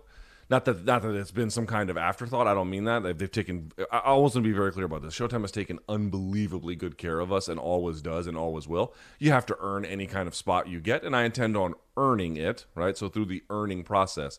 But as we earn it, BC, I would like to have the post-fight show we do be a big deal, like be a different kind of production where the fighters come through, we get to talk to them, like its own separate kind of thing rather than just the reaction, which it is, which I'm grateful for. But you know what I'm saying? I'm always thinking ahead. That's it. I want to do a post-fight show in the arena, Luke, pay-per-views, right? I want to be that team, that duo. So let's see if we can get there. And, you know, I said it on Monday's show, Luke. People didn't think we can win that award, right? The World MMA Awards Best MMA Programming. Some people are like, hey, what are you guys going to do now? Run for president? What's the next thing you could think of? That guy, Helwani, keeps winning, right? 11 years in a row, whatever they call that. Best journalist from there, Luke? Yeah. What if we teamed up together and went after him? What if Best Journalist of the Year was a duo? But I'm not one, so I couldn't win that one. I mean, I'm not a journalist. Neither are you, Luke. You're not even I don't know why. Add L. Thomas News. There's nothing newsworthy about you, Luke, okay? No one cares more about the names of my social media handles or my facial hair than you. No one on earth. Wow. You saw that coming. I had a facial hair joke coming right after that. But yeah, right, because you are obsessed with it. You're predictable at this point. All right. Will we win that award next year, Luke? Forget the Helwani one. Forget Best Journalist. That's an uphill battle. Will we win Best MMA Programming back-to-back, brother? Only if the donks put us there. It is in their hands, BC. Okay. And they're capable, but their hands just the same. All right, my final question to you, Luke, before we get out of this segment is, if you ask me the fights that I want to see the most next year, obviously you'd get like Spence Crawford, Fury, Usyk, all that shit. In MMA, damn, do I really want to see Conor versus Tony Ferguson. And in boxing, Luke, I really, really, really want to see Gervonta Davis versus Ryan Garcia. It's going to be fireworks. It's going to be wild, right? Do you have any fights in that lane that you know, they could be spectacular top of the billing fights, or they could just be, I need to see this matchup. What is itching you entering the new year? I'd like to see Gaethje versus Connor. I really want to see that one. I think that'd be a fun matchup, a very fun matchup. I am curious about if he can even make it to the cage. I'm curious to see what John Jones looks like, you know? Yeah. Because obviously, listen, we said it with Zhang Weili. We'll say it here. You know, I do think being with Henry Cejudo, it could only be a benefit, but, you know, John is a mess, so it's hard to say. That's a big one. I will say that, you know, light heavyweight to me is still in upheaval. You know, obviously, Glover's the king of it now, but that's a tough division to reign right now, no matter who you are. And there's a lot of parity, certainly, in there. So you're saying certainly, you want to see Prochazka versus Ankalaev next year for the title. That's what you're saying. I think we just might, whether I want to or not. You know what I'm saying? I also think, dude, Adesanya, like, he has held the belt for a long time. If he can make it out of 2022 still with the belt over his shoulder, that would be unbelievably impressive. I mean, what he's already done is beyond impressive. But to do that... I can't wait for their trilogy. Whitaker Adesanya 3 to close next year, Luke, is going to be great. Could be. All right, BC. Well, that's it for our two big topics. Let's do some quick hitters if we can. Now, you had mentioned for topic number 3, Francis Ngannou. His manager apparently has... Let me pull this over here so I have to keep looking so far. Here we go. His manager has said he hasn't spoken to the UFC in about 6 months, but Francis is first pissed about sparring footage that apparently his camp leaked that makes him look bad. Quote, when I saw that footage, my first reaction was laughing because I know exactly what happened at those training sessions. Here's the thing. When they want to like do some highlight, they always choose the part of the video that they use. And they have a lot of videos that like that. They were filming our training session to promote him, his fight and everything. So there was a lot of footage from those few training sessions. He just says, I'm like, wow, how easy is it to manipulate people, which they're really good at manipulation. But at the end of the day, as I said, we both know everyone knows for a fact. Does everyone know for a fact, BC? I don't know. What's the motivation here? I know that Team Gane has a right to be upset at the way the fallout of losing Francis went. And obviously this fight will be a close-up again. You'll see all the columns written, the stories about, you know, how the relationship fell apart and did they actually train and spar together more than that one time? Do they put this out to try to anger Francis? Is their game plan and mindset built upon, let's get this guy away from the more technical destroyer he was in the Stipe rematch and get him back to just being angry destroyer, and that will fall into their hands with Gane's quickness and counterpunching and footwork, Luke? Is that the lane they're trying to go, or is this more about spite? I don't know. These camps, I mean, I interviewed, obviously, the head of MMA Factory and Fernand Lopez, and he was like, no, we don't know why Francis is so mad at us. And then Francis is like, these fucking guys are out to get me. It's hard to know exactly why we're at the stage we're at and what it all means, but I do expect, I think Cyril Gane's going to win, so we'll see how that goes. But the bigger one was from his manager, Markel Martin of CAA, your favorite place, BC. Speaking to SiriusXM, he said, quote, from the beginning, we've always and still do remain open to negotiating with UFC. Even from my standpoint and his business reputation standpoint, UFC is the best MMA promoter in the game in this business. However, where a lot of people don't want to come out and say or mean it is that it has to make sense for the client. It has to make sense for Francis. At the end of the day, I work for Francis, and he and I spent a lot of time chatting back and forth and trying to understand, okay, where does what does this mean for his future? And we've had a lot of back and forth with UFC. But to be honest with you, I haven't heard back from them since June, BC. Yeah, that seems problematic when your fighter is entering the final fight of his career, of his current contract. Although obviously we know if Francis wins, what they automatically extend it. Luke, every time you win a title fight, is that true? Well, basically yes. Basically. You know, John Nash had a great reaction to this on Twitter, for as much as him and I sometimes can go back and forth in the DMs. You fuck off, John Nash. You know, saying, you know, what do you want MMA managers to do? To bow down to Dana? No, like, this guy's doing his job. Obviously this situation is so hot button, is going to be interesting on the fallout of this fight. But am I conspiracy theorying, knowing that this guy works for CAA and that UFC is owned by Endeavor, you know, which has under its umbrella a rival agency? Is that part of it, Luke? Is that part of it? So I would answer the question by asking it this way: if he wasn't part of CAA, but otherwise saying exactly what he was saying and advocating for what he was advocating, would he get a different reaction from UFC? I doubt it. Does it help that he's with CAA? No, it definitely doesn't fucking help. Luke, what was the root of the initial fallout between Dana White and UFC brass and Ngannou following his loss to Stipe in the first fight? You remember that whole scenario. They said he got too big for his britches and that he was... What? Do you remember that whole deal? Like, what was that really about? I don't know what it was really about, because they were like, oh, you know, he's too big for his britches, and he went back to Paris and he was, you know, he was just fucking around, basically. And so it was not long after that where he left and then moved his camp, basically, in his life to Las Vegas. I don't know. I don't know. The answer is I don't know. Do you feel like they were angry at him? Because you got to remember, when he knocked out Alistair Overeem at the end of, what, 2016, maybe? 2017? One of those two? 2016? One of those two, Luke. Which I think is the most devastating knockout in the history of the sport. They fast-tracked the shit out of him into a title fight like a month and a half later against Stipe. They were doing the whole, we've got the Mike Tyson of MMA. Obviously, this is the type of fighter at that point that Dana would dream of. They put a lot into him. And look, he laid an egg against Stipe. It was a real exposure of his lack of ground game stamina, all that stuff, right? You think Dana and company were like, what the F, dude? You're supposed to be our guy, and you dropped that shit. And now we find out, you know, behind the scenes, you think you're a superstar and you're all that. Is that part of it, Luke? Remind you, I'm grasping for straws, right? A little bit grasping. I just think the UFC is kind of like that with anyone who wants to assert their own vision for themselves. I mean, remember, at that exact same time, or at least not too far from that, they were beefing with Stipe. Stipe was like, I'm the greatest ever at heavyweight, and I don't feel like I'm respected, and blah, blah, blah, blah, blah, you know? I mean, there's a lot of that storyline going around as well. One thing we haven't talked about also, BC, like for like 2022 predictions is who's going to be the next champ. I wonder if that might slow a little bit. You know, I haven't heard a lot of talk about that. Yeah.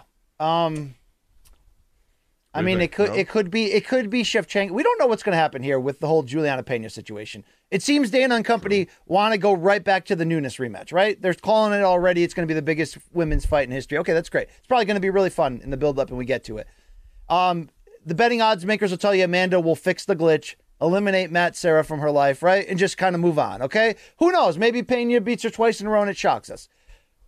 If Pena does hang on to that title in any form, Luke, you got to feel like that's Shevchenko's opportunity to really cement herself in the history books. And even if Amanda comes out of that with the title, God, Valentina still wants that trilogy real bad. I wonder if she's the next champ, Luke. And I want to side that with how close are we, whether it's Bellator, whether it's UFC, to the first triple champ in major MMA. I say major because, I don't know, did it happen once in regional MMA? Maybe. I mean, you know, guys fall out of the sky in regional MMA, Luke. Sometimes they put mats down because it's raining in the cage in regional MMA. At the highest level, do we see somebody attempt? We've never seen somebody attempt to be a triple champion yet. Does that happen this year? No. Not on a major level. No, it won't. There's too many other things competing with that for that to be a thing. I mean, it would have to be Conor at welterweight, Cejudo at featherweight, or like Adesanya running the table at 205 and heavyweight, not going to happen. Or Patricio Pitbull going to 35, Luke, which he did not do for this tournament, which I don't get. I don't get it. Yeah, and then that's another part too. A, he lost a belt, two belts really, and one belt, Luke. He lost. Oh yeah, you're right. He gave up that. He gave up the other one. I mean, he doesn't. You know, he, in a sense, he lost it. Even if he got that third belt, he wouldn't be like the champ. He would just be like the champ who also was at a different time the champ. I mean, you know what I'm saying? It wouldn't be exactly the same. BC, I don't know what to say about this for our quick hitters. Do you even want to get into this? Luis Ortiz, Kong, is taking on Charles Martin on pay-per-view on January 1st. Yeah, is that Saturday? For folks who want to set their money on fire, I've got a great fight for you. I mean, they got a lot of balls putting that on pay-per-view. So it seems... It's unbelievable. It's a PBC on Fox show. You know, look, we all thought that Areola versus Andy Ruiz pay-per-view fight last year was, on paper, right, one of the worst boxing pay-per-views we've ever seen. Turns out the fight turned out to be super exciting. Andy Ruiz got dropped. It doesn't justify coming in what it was. I think PBC on Fox thought that was going to be Deontay Wilder versus Andy Ruiz last time. And I think, Luke, they thought this was going to be Luis Ortiz versus Andy Ruiz, and it didn't work out. Would that have been a better pay-per-view than this? Yes. Would that have been a pay-per-view worthy fight? Probably still no. But it seems clear, Luke, as PBC continues its relationship with Fox this coming year, that it seems, along with having that Keith Thurman, Mario Barrios pay-per-view, that Fox is really into the heavyweight side of things. They're the ones who put on that last two along with ESPN, the Fury Wilder fights. They're the ones who put on that Areola versus Ruiz fight. But, Luke, this matchup is, yeah, man. So Luis Ortiz is, some people think he's 55. Luke, what is he on paper? Like 40, 41? Gave Deontay Wilder hell twice, but got knocked out. A very good heavyweight, but he's getting up there in age. Charles Martin, dude, is, if you don't remember this guy, he was like 15-0, but hadn't fought anybody. He gets a vacant title opportunity a bunch of years back, fights Tsar Glasskov. Glasskov breaks his leg in like the second round, never fights again and retires. Martin wins the title and then loses it in his next fight to Anthony Joshua to start that title reign. And since then, Luke, look, I like Charles Martin. He's a brawler. He goes in there, he tries. But this is a pay-per-view main event, dude.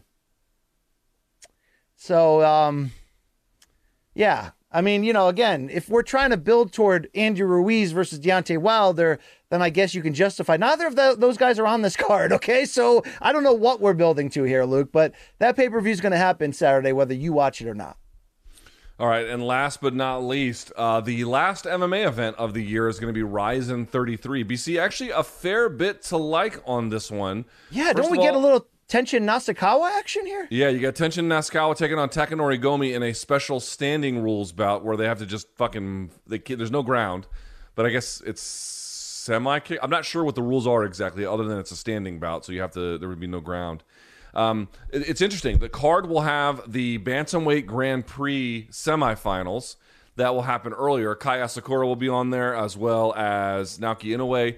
The winners of those two bouts will then fight in the main event for the Grand Prix finals. Plus, the Rizin Lightweight Championship is up for grabs as the champion Humberto de Souza takes on Yusuke Yachi.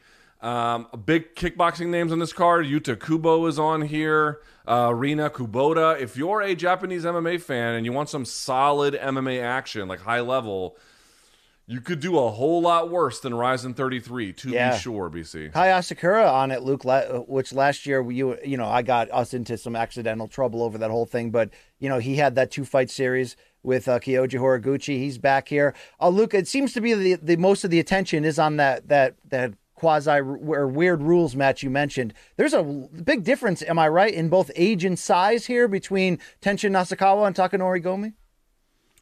Yeah, it's pretty significant. I mean, Tenshin was outsized by a 140-pound Floyd. I mean, Gomi is a legit lightweight. So Luke, they are 20 years apart in age. They're 23 and 43. Yeah, dude, it's a thing. Will you be watching? Will you be watching, Luke? Let's be fair here. Let's put it out there. I'll watch after the fact. I'm not staying up at the middle of the night to watch. Also, Hamasaki versus Izawa at 49 kilos is a big fight as well. The one thing about Rizin is it delivers action, Luke. The promotion brings it. Yeah, that's true. They bring it. It's a good fucking event, and it's a good tradition in MMA to have it on New Year's Eve as well. Yeah. It's very, very unique in that way. Yes, your super atomweight champion is Ayaka Hamasaki, and I think it's a non-title bout against Saika Izawa. So Hamasaki is a good fighter. I don't know about Izawa. I'll be candid, but it should be a good contest, and it should be a good card all the way around. Transitioning out real quick, are you psyched about the announcement that DAZN's going to put on a trilogy bout early next year between Roman Chocolatito Gonzalez and Juan Francisco Estrada? If you remember, they had their rematch early this year. Mm-hmm. It's one of the best fights of the year. Estrada got a controversial decision. They first fought back in 2012, back when Chocolatito was, the guy. This could be special, Luke. This trilogy, it could be great. I'm not as pumped for it as you are. I'm not as high on Chocolatito at this point as you are, but I grant that it's a pretty big fight and it's a good one for them to put on. Yeah. I'm Alex Rodriguez. And I'm Jason Kelly. From Bloomberg, this is The Deal. Each week, you'll hear us in conversation with business icons. This show will explore deal-making across sports, media, and entertainment. That is a harsh lesson in business. Sports is not as simple as bringing a bunch of big names together. I didn't want to do another stomp you out speech. It opened up so many more doors. The show is called The Deal. Listen to The Deal. Listen to The Deal on Spotify. Shout out to the super flyweights. They bring it at 115, Luke. Thank you. All right, BC. It's now yours, and I guess we have Dead Wrong and then fan subs. Yeah, so we do this every Friday, but today's Wednesday. MorningCombat@gmail.com is your email address every week, because when Luke and I is talking to a microphone for this many hours, good God, inevitably we'll ramble on, and our microphones will tail out, and people will get upset, and then we'll say incorrect facts and piss a lot of people off. But we are man enough to take the stand, take the L, go face-to-face with our accusers, okay? All right? You want to catch a predator, you better bring some receipts with you, Chris Hansen, because we're here, all right? It's called Dead Wrong. All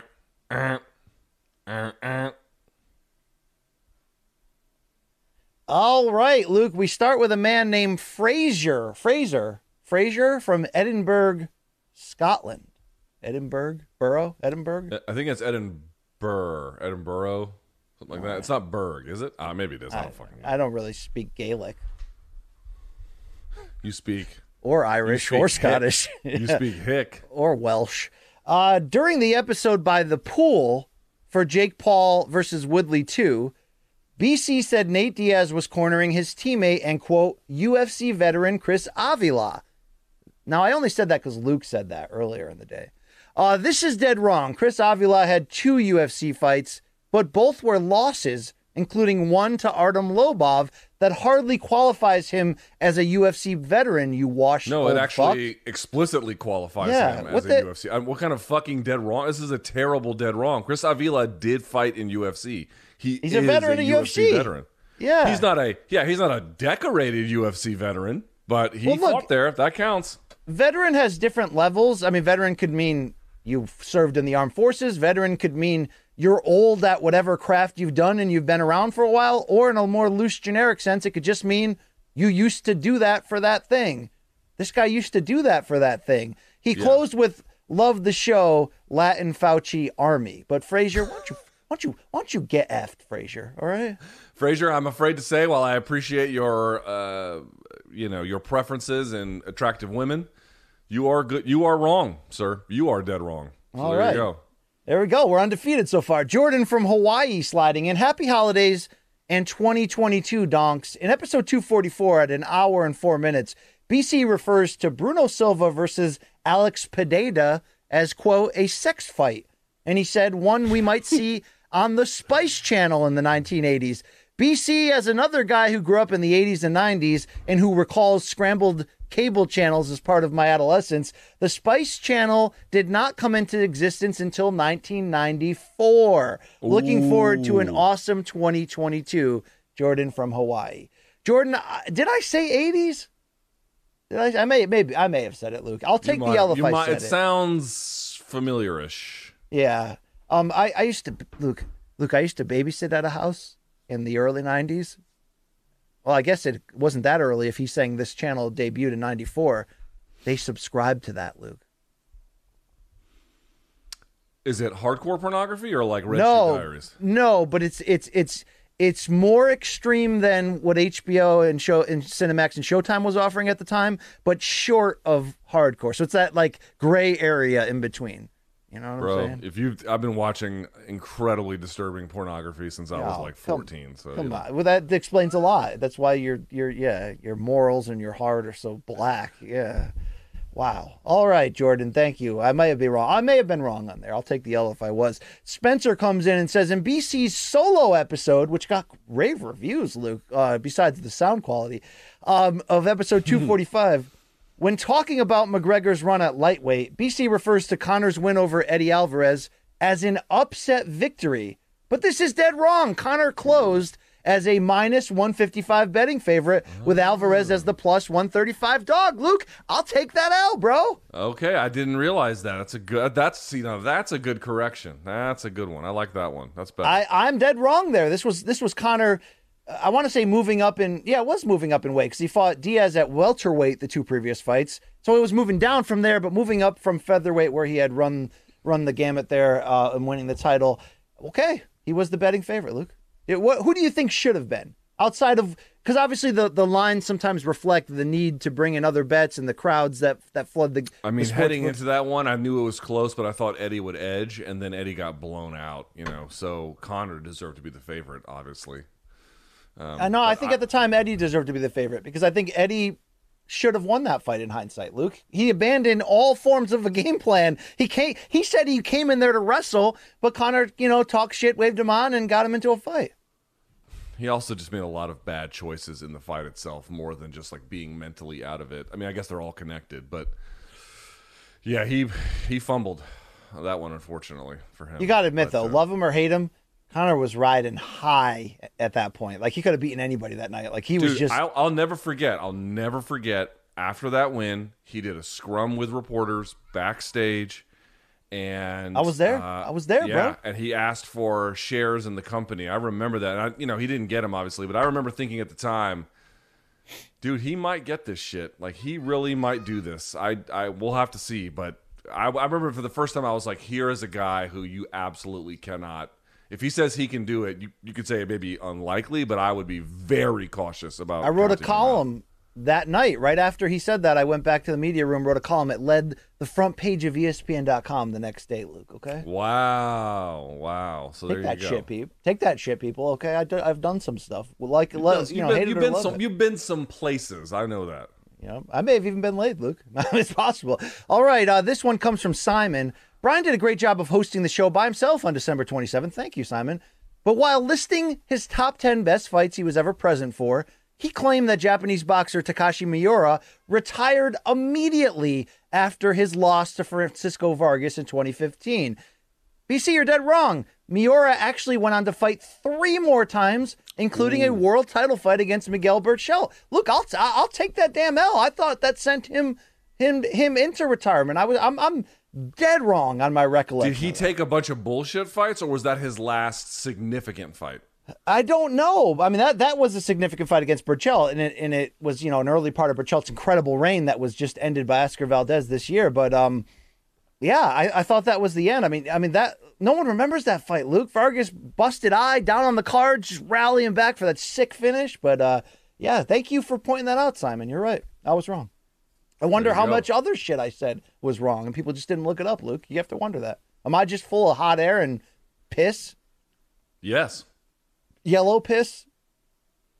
Lots of piss. Probably yellow piss. Yeah. Super right. Dehydrated, almost brown. Yeah, there you go. Michael says, on the episode the Monday after Christmas, wow, they're coming for me here, Luke, okay? BC was listing the top 10 fights he attended. Whoa, this is a theme here, Luke. He was dead wrong on some of the details with his first 2 entries. First of all, when discussing Ferguson versus Pettis, BC said that the fight ended because Pettis' corner was concerned about the cut. It was actually Showtime suffering a broken hand that made Coach Duke Rufus throw in the towel. Wow. Okay. They could have been concerned about the cut. It's just he's right. They didn't throw it out. And in fairness, I was at the arena for that, so I wasn't hearing the commentary, and I don't think I've ever rewatched the fight, Luke. So take that. I'm wrong then. I'll take the L. Secondly, when talking about Usman versus Covington, BC said that no one was knocked down. Put down the bath salts, player, because Usman definitely knocked Colby down in round 5 twice before the controversial Mark Goddard stoppage. He did. We all know you're on the back 9, BC, but that's no excuse to phone it in. Much love from Brooklyn. Keep up the decent work. And he dropped him once, or maybe even twice in the second fight, right? So in relation to this first fight, so 1, I will take the L because I said that. But after saying that, it triggered my own head. So what I meant by that, Luke, is sometimes you get action fights. Tell me if I'm wrong here. A great point is, do you remember Brandon Rios versus Mike Alvarado? You remember that 2-fight series they had, or trilogy, actually? Remember the first one was like fight of the year in 2013, and people were going sick over it. Like, was this before or after Rios made fun of Freddie Roach for having Parkinson's? Oh, God, probably in the middle of that. My point is this, Luke. That fight, everybody wanted it to be an all-time great fight. I interviewed both fighters ahead, and they're like, this is going to be Gotti Ward all over again. Everybody wanted it to be. The networks were talking about it. Remember, Jim Lampley didn't call that fight for HBO because it was on their junior series, yet he bought a ticket in the crowd, or probably didn't buy it, but you get my point. Everybody wanted it to be. It was like 6 or 7 rounds of 2 guys just running into each other. But my defense that time was, look, great fight, but it didn't have character.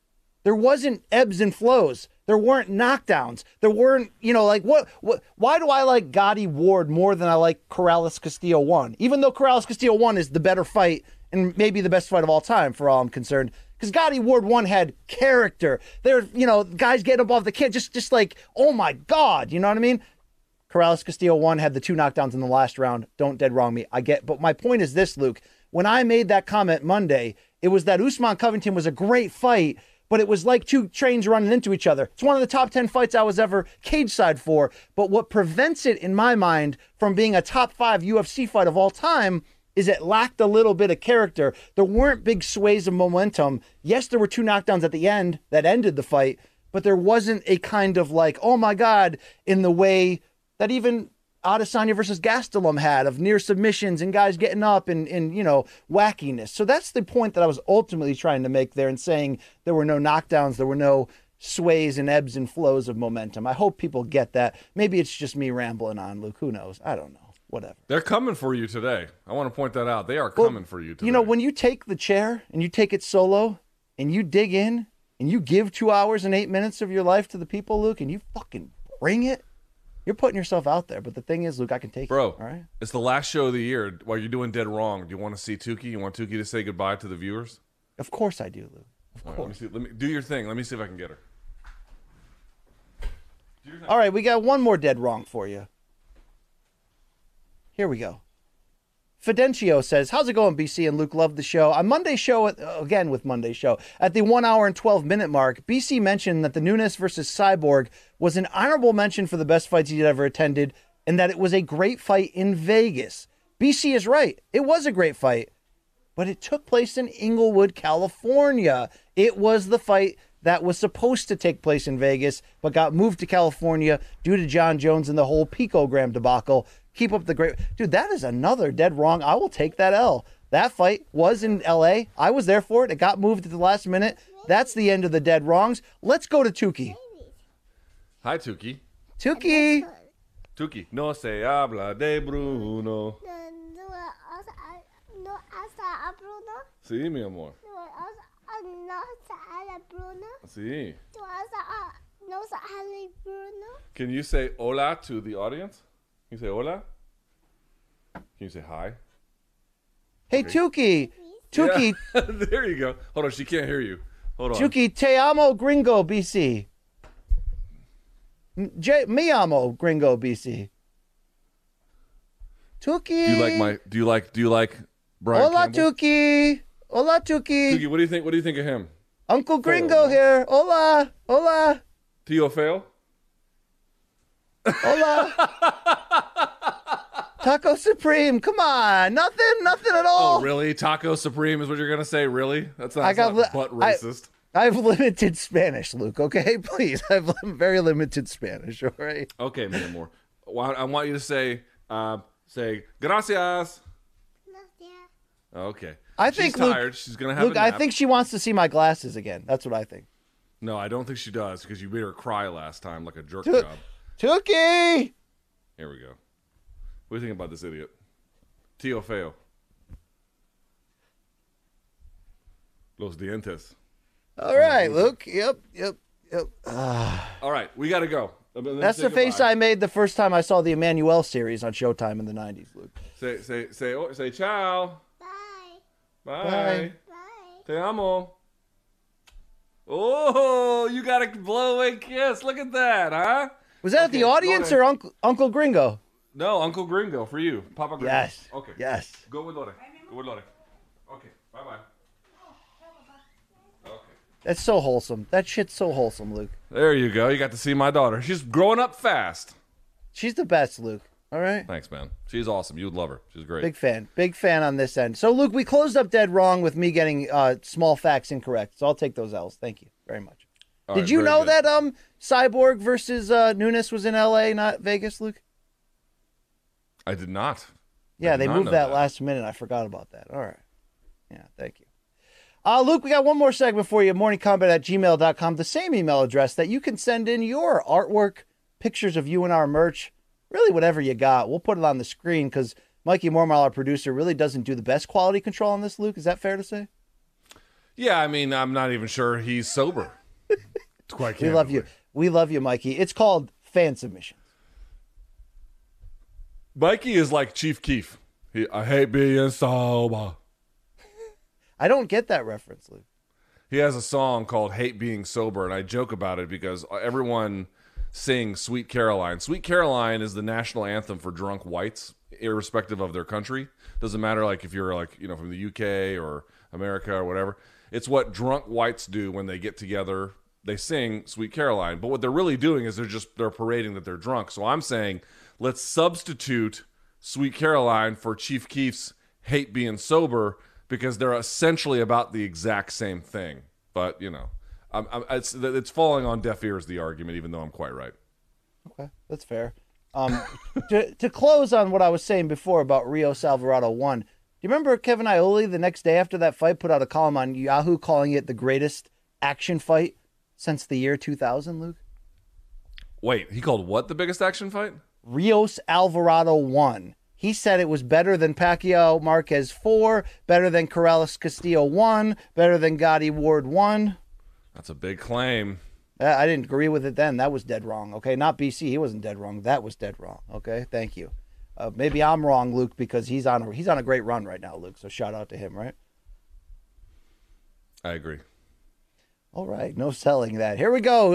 Fan submissions start with David A. Is this the French rapey guy, Luke? He says, "Hi guys, I thought I'd share my MK drinking game for the Christmas holidays." Where did he put the GHB in his liquor cabinet? Yeah, 5 drinks to be consumed depending on what you guys say during the show. Number 1, top quality locally produced daffodil beer. It's a lot nicer than it sounds. 4 swigs to finish the bottle. 1 every time Luke says last but not least. Down in 1 if he says it in the first 5 minutes of the show. Number 2, he'll drink vodka he buys from the dodgy Polish neighbor. Not my thing, but something said 2 or 3 times a show. BC making it look easy, or any word made up by Brian that's an adaption or conceivement. Number 3, Luke, he drinks special Scotch malt whiskey, a celebratory triple. Any song double shot for BC's Ragdoll song or Luke's Dead Wrong rap. Wow. We haven't heard Ragdoll in a while in here, Luke, right? You know? Yeah. Also, Luke, he'll drink a... Chateauneuf du Pape. It's red wine and it's his staple. So I need things you say all the time, like, to your point, BC, if you're going to come on. I don't know what this even means, Luke. Where are we at? Number 5, he drinks shitty Greek sweet. Mike, all right, I'm ending this, Luke. Yeah, I don't care. I've lost interest after like the first 2. So I like dodgy French Dave better when he was like trying to get inside on his students. You know what I mean? Mm-hmm. All right, drink up there. I don't care about his booze. He says, P.S. the other 2 photos, you have Bowie, the cat's version of the game. That's a cute feline, Luke. Okay, I'm with it. He said, I nearly put Morning Combat underwear on her head, but I thought better of it. All right, David, thanks for your time here. Is this motherfucker literally sending in pictures of his cat? Is that what we're looking at? This asshole's... He's just thumbing through his phone and then sending it to Mikey. He's like, normally I send pictures of the pussy in class. Now I'm going around the house. Yeah, all right. Thank you, Uncle Dave. Thank you. All right. Anything else from him? Oh, here we go, Luke. Here's his final one. And who's Emma? My white cat there, Luke. Oh, okay. All right. Maybe that's mildly funny if you're 50. All right. Daniel's coming in from hot and heavy from Tampa, Florida. Quote, hey, Luke. He got COVID. Could you rate this cable management? He says, Luke.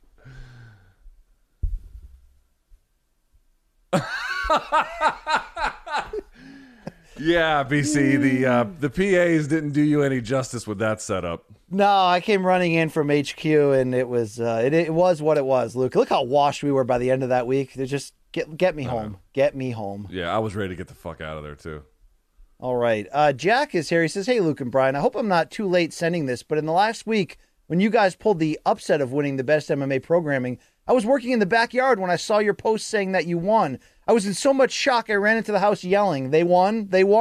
My partner had no idea what I was talking about until I told her that MK had won.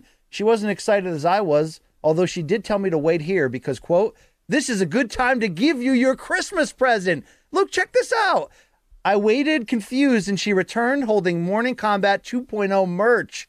I was in shock. I knew talking about you donks constantly would pay off, and now I can enjoy the elite club of people whose partners buy you shit. I've been here since day one. That's awesome. I even subscribed on my partner's account to help you guys get to 100K. P.S. Luke, how's my cable management? Atrocious, but the hoodie is nice. The house looks nice. The floors don't look banged up, which I appreciate. You see that? The floors, all the hardwood finish is still there. Now, Luke, he keeps mentioning a partner. Cable management is... Would you guess he F's, Luke? Would you have guessed that?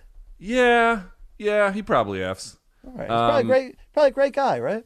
Yeah, he's probably a great guy. His cable management is a 3, but his life is a 9. So, you know, what are you going to do? All right. Let's keep it going here. Jay says, happening now. I don't know which Jay this is. Jay Aaron, maybe? Oh, God. That's a good-looking pooch. That's a good-looking living room. Yeah, I was about to say, I like that whole setup is nice. Yeah, that's well done. Although, you know what? That Christmas tree is real ass. I mean, my skin blown up on a big screen like that, Luke, it's a little patchy, Patch Adams there, but, you know, outside of that, looking good in that drug rug. Thank you, Jay, for sharing your in-house look with us. John slides in and says, virtually identical.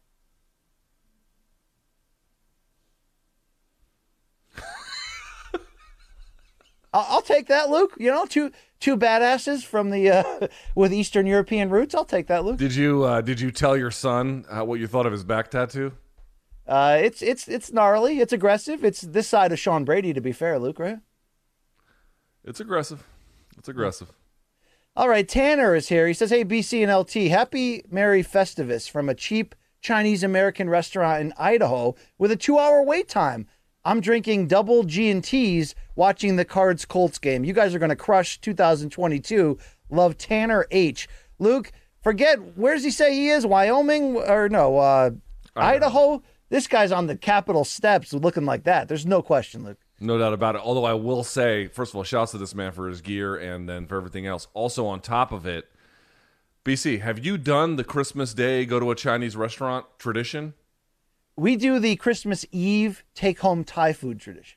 Ooh, you know what? I like that. I like that little remix. That's nice. But I will say, I did it in New York City a couple times. Spent Christmases at Chinese restaurants and like decent ones.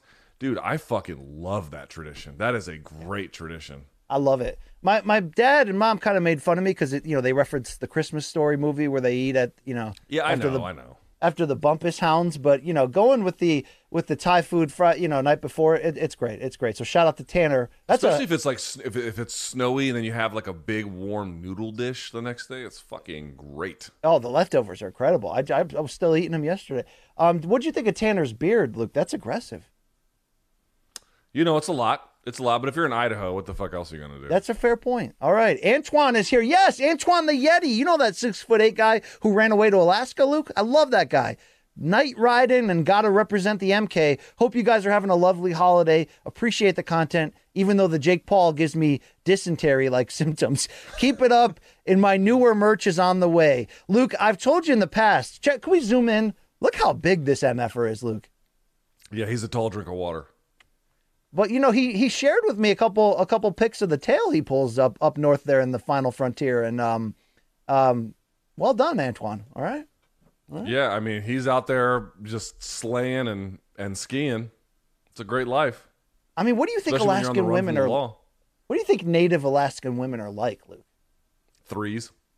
Well, they probably need warmth like everyone else, so this guy's just cleaning up. Wow, left and right. Big fan. You just rolled right over the fact that I just torched like 75% of Alaskan women completely unfairly. Well, if they're not 5'3" BBLs, Luke, you don't like anyone. We've been through this before. This is true. That's a fair point. All right, Robert's here with two photos. First, his mom, Leslie, in the background, and his brother, unpictured, hooked him up with the best Christmas gift ever. Can't wait to shard on you guys. Also, how does my gray beard compare to Luke's at age 35? We got zoom back in. I got to see a lot of things here. Hey, could you place more things randomly on the wall? Well, first of all, he loves Louisiana, Luke. Okay, shout out to his mom, Leslie, in the background with a thumbs up. She bought him. Lovely, yes. There's no chance that underwear stays white through the holidays, Luke. There's no chance. No, dude, we're gonna be doo-doo brown before, you know. First quarter 2022. Are you kidding me? But look, he's gonna randomly hang it on his wall. Yeah, he's got 3 pieces of merch there though. So shout out to Robert. Love that shit. All right, thank you, buddy. Thank you. Yes, thank you. Oh shit! Look at those. Oh, zoom in here. Oh, he's got the Carter, Lil Wayne doll, then our pieces of merch, and then some other clothes there. Yeah, all right. He's doing well for himself. All right. You were gonna insult him, then you're like, you know what? He's probably a good guy. Yeah, he's a good guy. He's all right. He had a funny joke. The ones who show us the funny jokes, I like them better. All right. Sam is here. He says, "Love you, Brian, but dude, we got things to do. At least stop mumbling if possible. I hate choosing between hearing your whispers and hearing your yelling at me. Keep up the good work. You earned that award, sort of. LOL." Look, it's not my fault. It's not my fault, all right? We're going to fix it. We had some tech issues. We're going to fix it, all right? It'll be fine. The people love you. It'll be fine. I'll take the dead wrong for it. I'll represent us, but, you know, come on. All right, Greg is here. He says, me and my brother accidentally bought each other matching Orchids of Combat t-shirts. That's awesome. For Christmas, we both have some fresh-ass merch to cover ourselves in while we opened our presents and deleted several mimosas on Christmas morning. I guess they don't call them bestsellers for nothing. Happy holidays from St. Catharines, Ontario, Canada. Luke, bro, look at these fine young Canucks. It looks like a before and after picture from like Queer Eye, except they kept the clothes the same. Look at this guy on the left. Facial hair all shitty, hair all shitty, hat all shitty. And then the guy on the right, he combed it up. Yeah, trimmed it up a little bit. He cleans up well. What do you think about two brothers blindly buying each other the same gift and not realizing it? I think that they're smitten by the magic of MK, so I don't blame them. I bet they walk around going, you know, we're the BC and LT of Canada, you know? I'm not sure if that's a good thing. All right. You could argue that, you know, Bone and Bronstetter are the BC and LT of Canada, right? Yeah, but, like, they're not just, like, the, like... No. No is the answer. Luke, I know you don't read the comments at all, but did you see there was a comment on... I see every time you do this, I'm going to say something about it. So I see you. I did not mention Ferraris in any form. Look, did you see there was a comment on Monday's show? Some guy's like, my sister was the one Mike Bone fondled on the airplane that time. Yeah, I don't think that that's true because I know what happened on the airport, on the airplane, and it was much to my amazement, wildly consensual. All right, Luke, we've got a video from David A. Didn't we already excommunicate this guy? Maybe it's a different one. He says, hi, guys. Until recently, I thought I was in a two-horse race with the tattooed Damien for Donk of the Year. But then I was not included in BC's top 10 donks for the Wheel of Death. It's time to remind you who I am to this show. Here is my year-end song. I enclose the lyrics at the end, in case you can't understand my Franco-British accent. Luke, David Appleton's making a second run on the same segment and not getting canceled. So let's see what he's got. French Bill Cosby kicking in, leaning in. Motherfuckers, I'm the French Bill Cosby. Damien the Donk, you stormed the Capitol, you widow.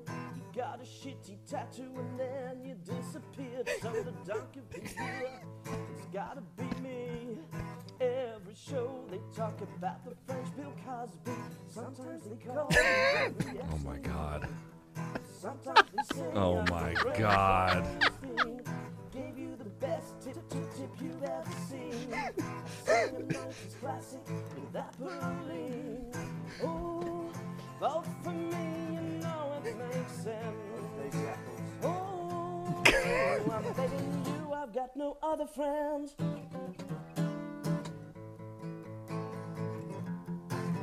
Got my students to repeat the MK mantra. Got a predatory loan for a sexual enhancer. In Europe, Showtime is out of my hands. Gotta fix my cable management and go on Pound Sand. If you're gonna come on, come on. Tonight's the night. Gonna lay me some pipe. Vote for Billsy. Vote for Jeffrey. Vote for Harvey. Vote for Happy. Happy New Year, everyone. Oh God, I just spilled. Someone needs to tell David no means no. I was gonna say he'll probably get himself canceled anyway on his own, Luke. But he's back in my good graces. I gotta tell you, when he was putting the photos up of Cosby, then Epstein, then I couldn't even see what it was after that. I was like, wow, he really went for it. He really went for it. The lyrics are like, sometimes they call me Jeffrey Epstein. Sometimes they call me the French Weinstein. I gave you the best tip you've ever seen. Wow. Luke, this is redemption in motion. You just saw it right here. That is, that's commitment. That's creative. I mean, he played the guitar on his own too, Luke. If I go to Paris again, should I hit this guy up?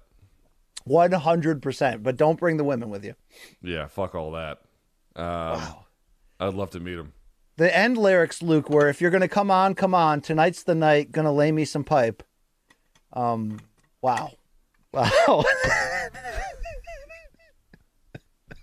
I don't think I've ever had the internal dialogue Tonight's the night. Gonna lay me some pipe.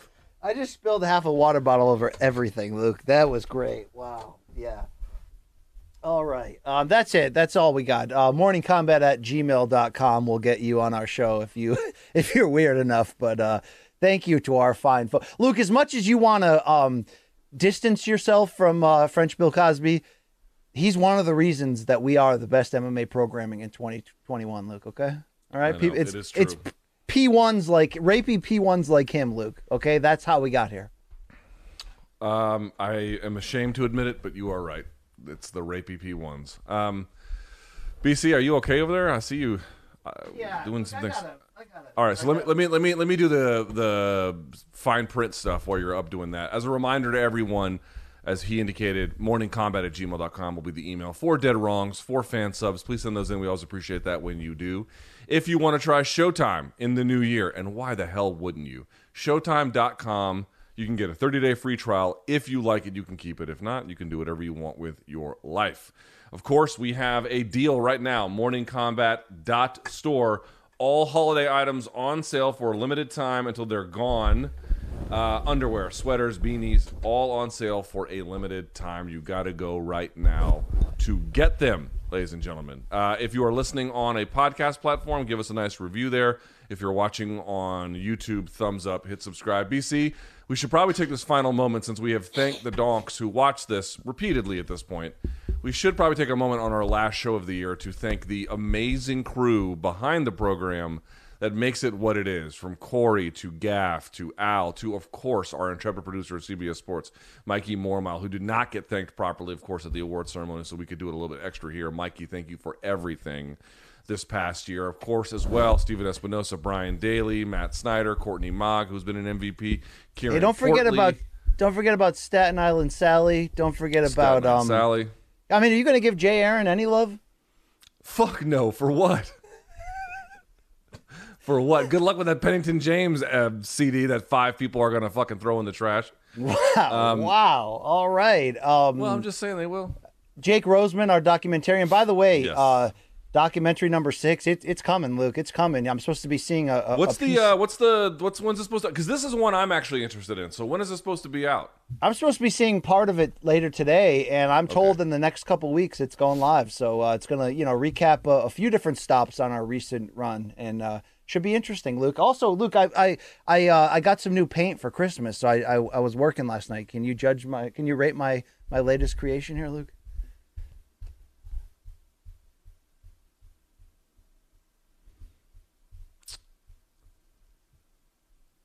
It's like if Van Gogh were stupid. I mean, what does this say to you, Luke? I mean, that you tried to brush your teeth and the germs won.